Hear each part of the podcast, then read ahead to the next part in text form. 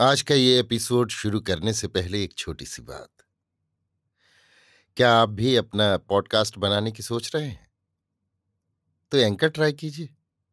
ये पॉडकास्ट बनाने का सबसे आसान तरीका है। नंबर एक, ये फ्री है। नंबर दो, इसमें कई सारे ऐसे टूल्स हैं जो आपको अपने फ़ोन और कंप्यूटर पर रिकॉर्ड और एडिट करने की फैसिलिटी देते हैं। नंबर तीन आप अपने पॉडकास्ट को डिस्ट्रीब्यूट भी कर सकते हैं, जिससे इसे स्पॉटिफाई और दूसरे प्लेटफॉर्म पर सुना जा सके। तो डाउनलोड कीजिए फ्री एंकर ऐप या विज़िट कीजिए एंकर डॉट एफ़ पर अपना पॉडकास्ट स्टार्ट करने के लिए। ये तो थी एक छोटी सी जानकारी, और अब शुरू करते हैं एपिसोड का सिलसिला। तो आज के एपिसोड में। लीजिए सुनिए। लियो टॉलस्टाई की लिखी कहानी, राजा द्रिकपाल और चंद्रदेव, मेरी यानी समीर गोस्वामी की आवाज़ में। इस कहानी का रूपांतर और हिंदी अनुवाद किया है मुंशी प्रेमचंद ने। विजयनगर के राजा द्रिकपाल ने राजा चंद्रदेव के साथ युद्ध करके उसकी सेना के सहस्त्रों योद्धा मार डाले। गाँव जला दिए और स्वयं चंद्रदेव को पकड़कर पिंजरे में कैद कर दिया। रात को चारपाई पर पड़ा हुआ द्रकपाल ये विचार कर रहा था कि चंद्रदेव का किस प्रकार वध करूँ, कि अकस्मात एक बूढ़ा दिखाई पड़ा। बूढ़ा, तुम चंद्रदेव के वध करने का विचार कर रहे हो? दृक्पाल, हाँ, बात तो यही है, परंतु अभी तक मैंने कुछ निश्चय नहीं किया। बूढ़ा, परंतु तुम तो स्वयं चंद्रदेव हो। दृक्पाल, झूठ, मैं चंद्रदेव? बूढ़ा, तुम और चंद्रदेव एक हो। चंद्रदेव को जो तुम अपने से भिन्न मानते हो ये केवल तुम्हारी भूल है। दृक्पाल, आप कहते क्या हैं? मैं यहाँ कोमल बिछौने पर पड़ा हुआ हूँ। दास दासी मेरी सेवा में लगे हैं। आज की भांति कल मैं अपने मित्रों के संग प्रीत भोजन करूँगा।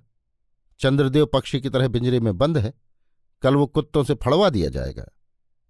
बूढ़ा, उसकी आत्मा का तो नाश नहीं कर सकते। दृक्पाल, वाह वाह, चौदह हज़ार योद्धा मारकर ढेर कैसे लगा दिया? मैं जीता हूँ। वे मर गए। क्या इससे ये सिद्ध नहीं होता कि मैं आत्मा को नष्ट कर सकता हूँ? बूढ़ा, ये आप किस तरह जानते हैं कि वे मर गए? दृक्पाल, इसलिए कि वे दिखाई नहीं देते। इस पर एक बात यह है कि उन्हें कष्ट हुआ और मुझे राज्य मिला। बूढ़ा यह भी आपको भ्रम हुआ है। आपने उन्हें कष्ट नहीं दिया, वरन अपने आप को कष्ट दिया है। दृक्पाल, मैं आपकी बात नहीं समझा। बूढ़ा आपको समझने की इच्छा है? दृक्पाल, हाँ, समझने की इच्छा है। बूढ़ा अच्छा तो आओ, उस तालाब पर चलें। तालाब पर पहुंचकर बूढ़े ने कहा कि वस्त्र उतार कर इस तालाब में उतर जाओ। ज्यों ही मैं तुम्हारे सिर पर पानी डालने लगूं, तुम तालाब में गोता लगाना। राजा दृक्पाल ने वैसा ही किया। गोता लगाते ही उसने देखा कि मैं राजा दृक्पाल नहीं, कोई और हूँ। पास एक सुंदर स्त्री लेटी हुई है। यद्यपि इस स्त्री को उसने पहले कभी नहीं देखा था, फिर भी उसे वो अपनी रानी समझ रहा था।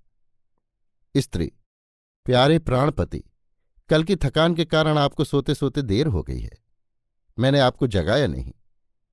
अब आप उठिए, वस्त्र पहनकर दरबार में जाइए। राजे महाराजे आपकी राह देख रहे हैं। राजा दृक्पाल अपने को चंद्रदेव समझकर तुरंत उठकर दरबार में चला गया। वहाँ राजे महाराजे चंद्रदेव को देखकर अति प्रसन्न हुए और प्रणाम करके बोले, महाराज, हमको द्रकपाल बड़ा दुख दे रहा है। ये अपमान अब नहीं सहा जाता। आज्ञा दीजिए कि युद्ध की दुंदु भी बजाई जाए। चंद्रदेव बोला, नहीं, पहले दूत भेजकर द्रकपाल को समझाना उचित है। दूत भेजकर आप शिकार खेलने चल दिया और वहाँ जाकर जंगल से दो सिंह मार लाया। फिर महल में जाकर उसने भोजन किया और रात्रि को रानी के साथ विहार करता रहा। अब इस प्रकार सदैव राजकाज करके शिकार करने जाता, रात्रि को महल में आकर रानी के साथ विहार करता। महीनों बीत गए, इतने में उसके दूत लौट आए, पर उनके नाक कान कटे हुए थे। राजा दृक्पाल ने कहलाया था कि दूतों की जो दुर्गति हुई है, वही चंद्रदेव की भी होगी। अगर उसने सोना चांदी का कर न दिया। चंद्रदेव, वास्तव में दृक्पाल ने मंत्रियों को एकत्र करके आज्ञा दी कि चतुरंगनी सेना सजाकर युद्ध की तैयारी करो। मैं स्वयं संग्राम करूँगा। आठवें दिन चंद्रदेव और दृक्पाल में घोर संग्राम हुआ। चंद्रदेव अर्थात दृक्पाल पकड़ा गया। उसे भूख प्यास का इतना दुख न था जितना कि अपमान और अप्रतिष्ठा का। पिंजरे में बंद रहकर सदा अपने मित्रों और संबंधियों को बंधे हुए देखकर उसका मन बहुत दुखी होता। नित्य यही विचार करता कि शत्रु को किस प्रकार मारूं। यहाँ तक कि जब अपनी रानी के हाथ पाँव बंधे देखे और ये जाना कि दृक्पाल के पास ले जा रहे हैं तो वो क्रोध से जल उठा। वो चाहता था कि पिंजरा तोड़कर बाहर निकल जाए, परंतु वो बेसुध होकर अंदर ही गिर पड़ा। इतने में वधिकों ने आकर उसकी मुश्कें कस ली और उसे फांसी पर ले चले। चंद्रदेव रो रो कर कहने लगा, मुझे मत मारो, मुझ पर दया करो। परंतु किसी ने न सुना। फांसी पर लटकने को ही था कि उसे ध्यान आया। ओहो, ये तो मेरा भ्रम है। मैं तो दृक्पाल हूँ। ये तो स्वप्न है। वो ज़ोर मारकर सिर बाहर निकालना ही चाहता था कि फिर सो गया और देखा कि मैं तो पशु बन गया हूँ। अब वो पशु बनकर जंगल में चरने लगा। बच्चे उसका दूध पीने लगे।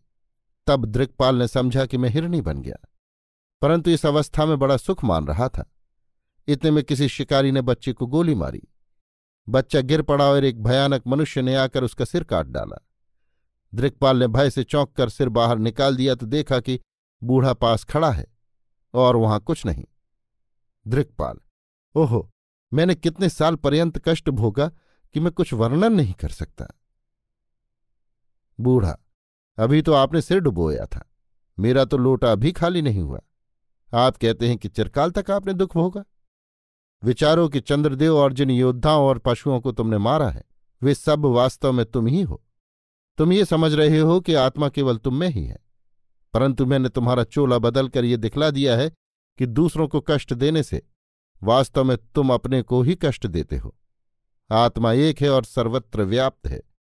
उसी का एक अंश तुम में है। उस अंश को शुद्ध करना तुम्हारे वश में है। सबको अपनी आत्मा समझकर उनके साथ प्रेम करने से तुम्हारी आत्मा शुद्ध हो जाएगी।